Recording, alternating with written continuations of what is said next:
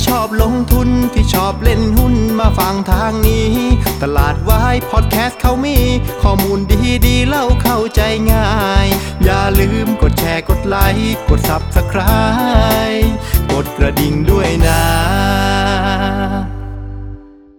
คุณกำลังฟังตลาดวายพอดแคสต์ปีที่2ประจำวันพฤหัสที่19สิงหาคม2564รายการที่จะทำให้คุณเข้าใจตลาดเข้าใจหุ้นแล้วก็พร้อมสำหรับการลงทุนในวันพรุ่งนี้ครับสวัสดีนะครับวันนี้คุณอยู่กับณแดงจรูนพันธ์วัฒนวงศ์เหมือนเดิมครับครับวันนี้เซ็ตอินเด็กซ์นะครับสุดท้ายนะครับก็ยืน1550ไม่ไหวนะครับปรับตัวลงไป7จุดนะครับปิดที่1544จุดนะครับก็เป็นการปรับตัวลงประมาณสัก0.5%ในขณะที่ฝั่งของเอเชียวันนี้หนักหนากว่าเรานะครับเอเชียติดลบโดยเฉลี่ย 1% ส่วนอาเซียนเนี่ยใกล้ๆเรานะครับประมาณสัก0.5%เช่นกันนะครับความเหมือนของตลาดหุ้นในเอเชียวันนี้นะครับมันก็เป็นประเด็นที่ต่อเนื่องมาจากเมื่อคืนนี้นะครับเมื่อคืนนี้ที่สหรัฐอเมริกานะครับก็มีการรายงานนะครับการประชุมของเฟดเมื่อเดือนที่ผ่านมานะครับว่าเขาพูดคุยอะไรกันนะครับซึ่งปรากฏว่าในรายงานอ่ะมันก็เห็นภาพที่ค่อนข้างชัดเจนว่าสมาชิก Fed Member นะครับเริ่มนะครับมีความเห็นคล้ายๆกันแล้วว่าเรื่องของการลด QE เนี่ยนะครับมันควรจะทำภายในปีนี้นะครับบางว่าก็ทำเลยบางก็ว่าต้องส่งสัญญาณแล้วอะไรประมาณนี้นะฮะแต่ว่าโทนส่วนใหญ่เนี่ยมันเห็นภาพเป็นเอกฉันท์เลยว่ายังไงต้องลด QE แล้วล่ะนะครับอันเนื่องมาจากว่าเรื่องของเงินเฟ้อตอนนี้เองเนี่ยมันก็ขึ้นมาอยู่ในระดับที่ตามที่เขาต้องการแล้วในขณะที่เรื่องของตัวเลขแรงงานต่างๆเนี่ยมันก็ค่อยๆดีขึ้นมาอย่างต่อเนื่องนะครับเพราะฉะนั้นพอเราเห็นภาพแบบนี้น่ะมันก็เป็นการส่งสัญญาณเลยว่าทิศทางของแนวนโยบายทางด้านการเงินของอเมริกาเนี่ยนะครับก็น่าจะลดนะครับการผ่อนคลายลงมาแล้วล่ะนะครับมันก็แปลว่า liquidity นะครับหรือว่าสภาพคล่องน่ะมันกำลังจะลดหรือถูกดูดออกไปจากตลาดเพราะฉะนั้นนะครับพวกสินทรัพย์การลงทุนต่างๆที่ในช่วง2 ปีที่ผ่านมานะครับที่เรื่องของ liquidity เนี่ยมันทำให้ราคาเนี่ยมันบวมขึ้นนะครับภาษาอังกฤษก็เรียกว่า overprice คือแพงหูฉี่เลยนะครับแต่ก็ยังซื้อกันพอ liquidity มันเริ่มถูกดูดออกกลับไปเนี่ยนะครับไอ้ราคาที่มันเคยแพงเคย overprice เนี่ยมันก็จะเริ่มลงมาหาราคาที่สมเหตุสมผลกันมากขึ้นนะครับเพราะฉะนั้นหุ้นอะไรที่มัน PE สูงๆแล้วก็เรื่องของกำไรเนี่ยมันตามมาไม่ทันอ่ะมันก็เลยเป็นภาพของการถูก take profit ลงมานะครับคราวนี้พอสัญญาณมันออกมาแบบนี้ปั๊บนะฮะเมื่อคืนสิ่งที่เราเห็นก็คือสินทรัพย์เสี่ยงนะครับโดยเฉพาะเรื่องของตลาดหุ้นที่อเมริกานะก็มีการปรับตัวลงแรงเลยนะครับดาวโจนส์เนี่ยปรับตัวลงประมาณสัก 1% นะครับแล้วก็เซนติเมนต์เหล่านี้มันก็ลามมาหาตลาดหุ้นในเอเชียในตอนเช้านะตอนเช้าเท่าที่ผมดูนะจริงๆเอเชียยังลบไม่เยอะเท่าไหร่นะประมาณสัก 0.4 หรือ0.5%นะครับแต่ว่าพอนานวันมากขึ้นนานเวลามากขึ้นนะก็โดนแรงขายอย่างต่อเนื่องนะครับก็กดลงไปติดลบประมาณสัก 1% แต่ว่าประเทศไทยเองเนี่ยนะครับก็อาจจะต้องบอกว่าปรับตัวลงกว่าเอเชียนะครับเพราะว่าตลอด4ปีที่ผ่านมานะครับนักทุนต่างชาติเนี่ยนะครับก็ขายหุ้นบ้านเรามาโอลิมปิกเลยขายทุกปีมา4ปีติดปีนี้ก็ยังขายอยู่สุดที่นะประมาณสัก 100,000 ล้านเพราะฉะนั้นก็ต้องบอกว่า position ของนักทุนต่างชาติในหุ้นบ้านเราน่ะมันค่อนข้างน้อยนะเพราะงั้นเราเลยกระทบน้อยกว่าเพื่อนในขณะที่ฝั่งเอเชียเนี่ยโดยเฉพาะเอเชียเหนือนะครับต้องบอกว่าปีนี้ถ้ามองเฉพาะเอเชียเนี่ยเอเชียเหนือเนี่ยเอาท์เพอร์ฟอร์มพวกของอาเซียนค่อนข้างเยอะนะครับเพราะว่ามันเป็นตลาดที่เป็นเทคโนโลยีต่างๆนะครับมันก็ดึงดูดเม็ดเงินได้ค่อนข้างเยอะเพราะฉะนั้นพอมันเป็นจังหวะที่เม็ดเงินมันต้องหาทางกลับเนี่ยนะครับตลาดหุ้นในเอเชียโดยเฉพาะเอเชียเหนือเนี่ยมันก็เลยได้รับผลกระทบมากกว่าฝั่งของอาเซียนนะครับซึ่งประเทศไทยเราเองเนี่ยอย่างที่บอกคือโพสิชันของทุนต่างชาติไม่ค่อยเยอะแล้วอีกประเด็นหนึ่งก็คือว่าตลาดหุ้นบ้านเราเองเนี่ยก็ยังเป็นตลาดที่เรียกว่าจมปลักอยู่กับเรื่องของโควิด -19 อยู่นะครับยังเป็นภาพที่แก้ไม่หายเพราะฉะนั้นเรื่องของราคาหุ้นต่างๆนะหุ้นใหญ่ๆที่ฝรั่งเล่นๆกันนะมันก็อยู่ในโซนด้านล่างซะส่วนใหญ่นะครับงั้นโอกาสที่ตลาดหุ้นไทยเนี่ยจะถูกทุบแรงๆจากเรื่องของเฟดเนี่ยนะครับมันก็ค่อนข้างน้อยนะครับก็เลยมองไปว่าเป็นโอกาสของการทยอยสะสมซื้อมากกว่าเพราะว่าถ้าเกิดเรื่องของการฉีดวัคซีนมันมาได้จริงนะครับแล้วประเทศเราฟื้นได้จริงเนี่ยนะครับหุ้นพวกนี้นะครับมันก็จะกลับมาเป็นที่หมายปองของนักลงทุนต่างชาติที่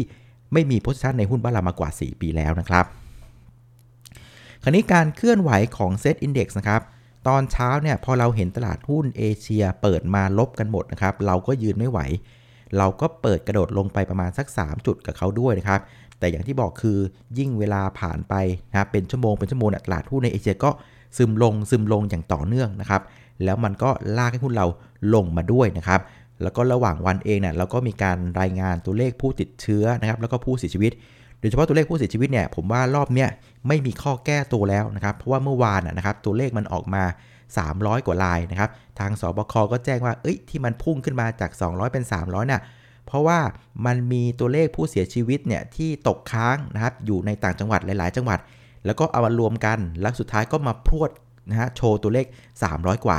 แต่ว่าเมื่อเช้าเนี่ยก็ยังคงออกมาอีก300ไงคราวนี้หาเหตุผลแก้ตัวไม่ได้ละเพราะฉะนั้นเห็นว่าตัวเลขของผู้เสียชีวิตเนี่ยยังเป็นตัวเลขที่เรียกว่าชัดเจนแล้วก็กดดันตลาดหุ้นบ้านเราอย่างต่อเนื่องนะครับวันนี้ก็เลยทำให้ตลาดหุ้นบ้านเราเนี่ยโดนเอเชียลากลงมาแล้วก็โดนเรื่องของผู้เสียชีวิตนะครับ300คนต่อวันเนี่ยนะครับเป็นวันที่2ก็ลากให้เซ็ตอินเด็กซ์เนี่ยปรับตัวลงมานะครับปิดที่ 1,544.8 นะครับซึ่งถ้าเกิดว่าไปดูในภาพของแท่งเทียนน่ะก็ต้องบอกว่าไม่ค่อยสวยนะเพราะว่ามันเป็นการปิดที่บริเวณโลเลยเรียกว่าแทบจะเป็นจุดต่ำสุดของวันนี้ด้วยนะครับและที่สำคัญคือมันเป็นการปิดที่โลนะครับตรงบริเวณแนวต้านสำคัญด้วยบริเวณ 1,550 นะครับซึ่งใช้เวลา2วันแล้วไม่สามารถที่จะทะลุผ่านไปได้แถมวันนี้ปิดที่โลด้วยอันนี้มันก็เป็นการสะท้อนว่าตลาดนะครับไม่มีความพร้อมที่จะทะลุบริเวณ 1,550 ได้นะครับคราวนี้มาดูหุ้นที่นะครับช่วยพยุงตลาดในเชิงบวกวันนี้นะครับก็มีอยู่2กลุ่มด้วยกันก็คือกลุ่มอาหารนะครับฟู้ดแล้วก็กลุ่มของอิเล็กทรอนิกส์นะครับกลุ่มอาหารวันนี้เนี่ยตัวที่เด่นที่สุดก็คือตัวของ RBF นะครับวันนี้เนี่ยปิดบวกไปถึง 7% นะครับปิดที่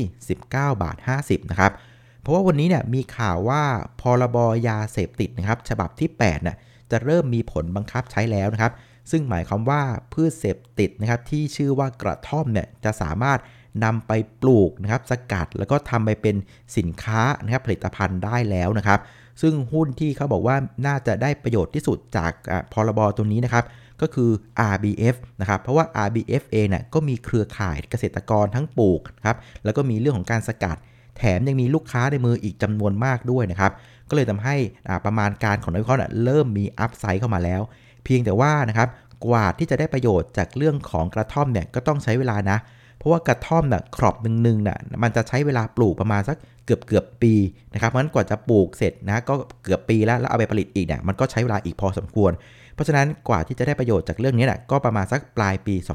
2565นะครับแต่ว่าอย่างไรก็ดีเนี่ยการเริ่มต้นมันก็ถือว่าเป็นการคิกออฟเนาะตลาดก็เข้ามาเล่นกันส่วนกลุ่มอิเล็กทรอนิกส์เนี่ยรอบนี้เนี่ยต้องบอกว่ามาหล่อๆนะคือมายกแผงเลยซึ่งมันก็เป็นสูตรอย่างที่เคยเล่าให้ฟังคือหุ้นที่งบดีนะครับแล้วถูก take profit ทำกำไรเสร็จแล้วแล้วหุ้นมันยืนได้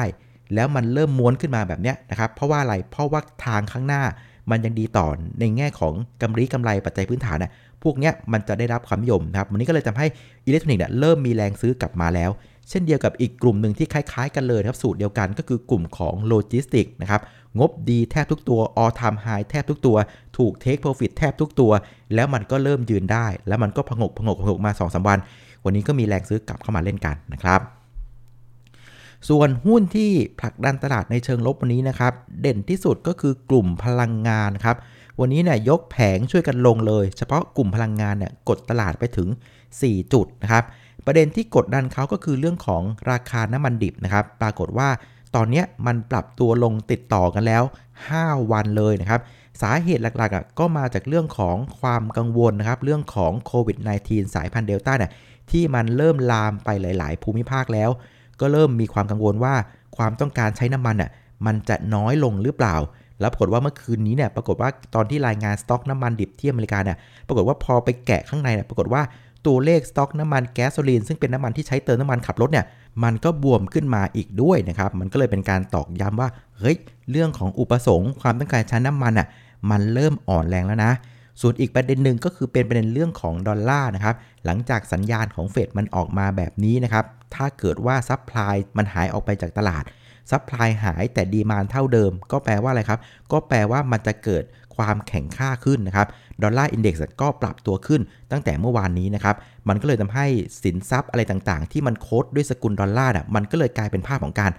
ลดค่าลงมานะครับก็เลยทำให้กลุ่มพลังงานวันนี้ก็ปรับตัวลงยกแผงเลยแล้วมันก็ลากกลุ่มปิโตรเคมีลงมาด้วยนะครับกลุ่มปิโตรเคมีเนี่ยก็กดตลาดไปมาสัก 1.5 จุดนะครับเพราะฉะนั้นนะครับหน้าหุ้นของการเทรดตัวนี้นะมันก็กลับมาเป็นเหมือนเดิมนะครับสุดท้ายเนี่ยเจ้ามือเนี่ยคือกำไรตัวจริงนะครับงบที่ดีแล้วและข้างหน้าดีต่อก็ยังเป็นที่หมายปองของนักลงทุนนะครับก็เลยทำให้วันนี้หุ้นที่เป็นงบดีต่อเนี่ยก็ได้รับแรงซื้อเข้ามาหลายๆกลุ่มเลยนะครับส่วนกลุ่มที่เริ่มเบาลงนะครับก็คือกลุ่มพลังงานนะครับหลังจากราคาน้ำมันเนี่ยยังเรียกว่าไม่ไหวเลยนะครับไม่แน่ใจว่าจะต้องให้ OPEC เข้ามาช่วยอีกหรือเปล่าเพราะว่าก่อนหน้านี้ OPEC กำลังจะขึ้นกำลังการผลิตอยู่แล้วปรากฏว่าราคาน้ำมันเริ่มลงแบบเนี้ยไม่แน่ใจว่า OPEC จะเปลี่ยนใจหรือเปล่าจับตาดู OPEC นิดนึงละกันนะครับส่วนอีกกลุ่มหนึ่งที่เมื่อวานน่ะเด้งมาดีนะครับก็คือกลุ่มไฟแนนซ์วันนี้เริ่มหยุดละนะครับเพราะว่าสิ่งที่ทำให้กลุ่มไฟแนนซ์มันเด้งมาเมื่อวานก็คือการที่ MTC แล้วก็สวัสด์มีการเรียกว่าตัดสินใจปรับดอกเบี้ยขึ้นนะครับซึ่งถ้าเกิดจำได้นะมันค่อนข้างขัดใจใช่ไหมเพราะว่าก่อนหน้านี้เมื่อสัก2สัปดาห์ก่อนนะครับทางแบงก์ชาติเองเนี่ยก็กำลังหามาตรการที่จะช่วยลูกหนี้นะครับซึ่งมาตรการที่คนเดากันนะมันก็มีไม่กี่มาตรการใช่ไหมเช่นเรื่องของการกดลดดอกเบี้ยเรื่องของการให้ปรับโครงสร้างหนี้หรือแม้กระทั่งอาจจะเป็นเรื่องของการแฮร์คัทก็ได้ซึ่งอันเนี้ยเป็นประเด็นลบที่กดดันกลุ่มสถาบันการเงินมาอย่างต่อเนื่องนะครับแต่ว่าเมื่อวานเนี่ยนะครับไฟแนนซ์ไม่รู้ไปกินดีหมีอะไรมาตัดสินใจขึ้นดอกเบี้ยเฉยเลยนะครับอันนี้ก็ทำให้ตลาดงงอยู่เหมือนกันว่าเฮ้ยมันเกิดอะไรขึ้นมันค่อนข้างสวนทางกับที่ธนาคารแห่งประเทศไทยต้องการเลยนะอันเนี้ยคนก็ยังงงว่าสุดท้ายเนี่ยไอ้ที่กล้าปรับดอกเบี้ยขึ้นมาเนี่ยถามแบงก์ชาติหรือยังนะครับก็เลยทำให้หุ้นเนี่ยมันก็เหมือนกับมองซ้ายมองขวาฮะดูท่าทีว่าสุดท้ายเนี่ยทางการเขาจะว่ากันยังไงนะฮะหุ้นมันก็เลยไม่ไปต่อนะครับคราวนี้มาดูกลุ่มผู้เล่นในตลาดกันบ้างนะครับเมื่อวานเนี่ยนะครับหลังจากนักทุนสถาบันแกก็ห้าวเป้งมากนะครับคือไล่หุ้นอยู่คนเดียวนะครับพยายามจะพาให้ทะลุ 1,551 จุดให้ได้แต่ปรากฏว่าเมื่อวานนี้ไม่มีใครเล่นด้วยนะครับสุดท้ายมองซ้ายมองขวาโกยดีกว่านะครับวันนี้นักทุนสถาบันก็พลิกมาเป็นขายแล้วนะครับ893ล้านบาทส่วนนักทุนต่างชาตินะครับแกก็ยังเป็นสูตรเดิมเหมือนเดิมนะครับเมื่อไหร่ที่หุ้นลงแรงๆนะแกก็จะเข้ามาเลือกซื้อหุ้นนะครับวันนี้นักทุนต่างชาติก็พลิกจากขายมาเป็นซื้อครับซื้อไปทั้งสิ้น516ล้านบาทนะครับเพราะฉะนั้นนะครับพฤติกรรมของนักลงทุนสถาบันเนี่ยตอนนี้ผมว่ายังเป็นอารมณ์ของการทำเซกเตอร์โรเตชันนะวนกันไปวนกันมานะครับทำกำไรสั้นๆไปก่อนหุ้นอะไรที่เล่นดักเรื่องงบมาแล้วนะครับรายงานงบออกมาแล้วก็ทำกำไรกันดีกว่าแล้วก็เป็นเล่นหุ้นโซนล่างพอหุ้นโซนล่างขึ้นมาแล้วไม่มีใครไล่ต่อก็กลับไปหาหุ้นงบดีดีกว่ามันก็จะวนแบบนี้ไปนะครับส่วนนักทุนต่างชาติก็ยังเป็นสูตรเดิมนะครับก็คือลงแรงๆแกก็ซื้อนะแต่ว่าพอขึ้นไปพ่อก็ขายใส่ให้นะครับสมมติการซื้อขายวันนี้นะครับก็อยู่ที่ 78,153 ล้านบาทนะครับก็ลดลงจากเมื่อวานนี้ประมาณสัก 4% สุดท้ายนะครับประเด็นที่จะส่งผลต่อตลาดหุ้นบ้านเราในวันพรุ่งนี้นะครับผมว่าประเด็นสำคัญที่สุดคือตลาดหุ้นอเมริกาในคืนนี้เพราะว่าเมื่อคืนเนี่ยนะครับตอนที่รายงานประชุมเฟดออกมานะมันมาตอนประมาณสัก 2:00 3:00 แล้วซึ่งช่วงนั้นอ่ะมันเป็นช่วงท้ายตลาดของดาวโจนส์นะครับไปสังเกตดูเนี่ยตลาดดาวโจนส์อ่ะเพิ่งมาเซกันช่วงประมาณสักชั่วโมงสุดท้ายของการเทรดก็ปิดลบกันไปนับ 1% เพราะฉะนั้นวันนี้ผมว่ามันน่าสนใจตรงที่ว่าตลาดหุ้นอเมริกาได้รับข้อมูลกันเต็มที่แล้วย่อยข้อมูลกันเต็มที่แล้ววันนี้มาดูว่าตอนตลาดเปิดอ่ะอเมริกาจะคิดยังไงถ้าเกิดทุกคนบอกว่าโอเคก็กะอยู่แล้วล่ะมันก็เป็นสิ่งที่ควรจะทำเรื่องของการลด QE เพราะว่าเศรษฐกิจมันฟื้นจริงๆถ้าเกิดโทนมันเป็นแบบเนี้ยสิ่งที่เราจะเห็นในคืนนี้คือตลาดหุ้นมันจะไม่ลงละเพราะถือว่าเมื่อวานมัน price ประเด็นเรื่องของข้อมูลออกมาละนะครับตลาดหุ้นก็น่าจะยืนอยู่ได้เผลอๆจะเขียวด้วยซ้ำไปแต่ถ้าเกิดคืนนี้ภาพมันเป็นลักษณะว่าไม่ไหวเว้ยลงต่อเว้ยเพราะว่าสภาพคล่องมันเยอะเหลือเกินถ้าดูดออกไปอะไรที่มัน overprice มากมันคงจะต้องลงต่อนะโกยดีกว่าถ้าภาพคืนนี้อเมริกายังเป็นภาพที่ลงต่อเนี่ยผมว่าพรุ่งนี้เราก็เหนื่อยอยู่เหมือนกันนะครับงั้นจับตาท่าทีของอเมริกาให้ดีนะครับในคืนนี้นะครับอีกประเด็นหนึ่งนะครับพรุ่งนี้เองก็เป็นวันศุกร์อีกแล้วครับท่านนะครับทุกวันศุกร์ช่วงบ่ายเนี่ยแรงซื้อมันมักจะหายไปไหนก็ไม่รู้นะเพราะฉะนั้นก็ระมัดระวังนิดนึงนะครับแล้วก็ในเชิงของแพทเทิร์นเองเนี่ยนะครับตลาดหุ้นมันก็ ยืน 1,550 ไม่ได้นะ2วันที่ผ่านมาพยายามทะลุแต่มันก็ไปไม่ไหวทรงมันก็เลยไม่ค่อยสวยเท่าไหร่ในขณะที่ภาพของคอนเทนต์เนื้อหาต่างๆนะมันก็ไม่พร้อมจริงๆนะครับเล่นตายกันวันละ300แบบเนี้ยนะครับตัวเลขตรวจก็งูปลามั่วๆกันอยู่มันก็ไม่มีอะไรที่จะสนับสนุนให้ตลาดหุ้นมันเดินไปได้ต่อจริงๆนะเพราะฉะนั้นผมคิดว่าตลาดหุ้นยังคงอยู่ในโหมดเดิมนะคือเป็นโหมดของสวิงเทรดนะครับในกรอบที่ด้านล่างนะ1530แล้วก็กรอบบนอยู่ที่1550นะครับโซนใกล้ๆ1530เป็นโซนที่น่าสนใจสำหรับการซื้อนะส่วนโซน1550เป็นโซนที่น่าสนใจสำหรับการเทคโปรฟิตนะครับคราวนี้ถามว่าหุ้นอะไรที่น่าซื้อนะครับเหมือนเดิมครับผมว่าตอนนี้นะครับเจ้ามือตัวจริงยังคงเป็นผลกำไรนะเพราะฉะนั้นหุ้นอะไรที่งบออกไปแล้วกำไรดีถูกเทคโปรฟิตไปแล้วยืนได้แล้วข้างหน้ามันดีต่อนะครับไตรมาส3ดีไตรมาส4ดีแบบนี้พวกเนี้ยจะยังคงสามารถดึงดูดเม็ดเงินลงทุนได้อย่างต่อเนื่องนะครับหลังจากนักทุนสถาบันแกก็วนไปละ1รอบนะครับโอเคนะครับก็วันนี้ครบถ้วนนะครับสำหรับรายการตลาดวายพอดแคสต์นะครับแล้วก็เหมือนเดิมครับพรุ่งนี้วันศุกร์นะครับไม่มีรายการตลาดวายพอดแคสต์นะครับให้น้าแดงได้ไปพักกันนิดนึง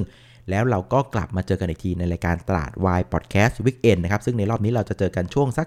บ่ายๆเที่ยงๆเย็นๆของวันอาทิตย์ละกันนะครับเอาละครับวันนี้ขออนุญาตลาไปก่อนนะครับแล้วเจอกันครับสวัสดีครับ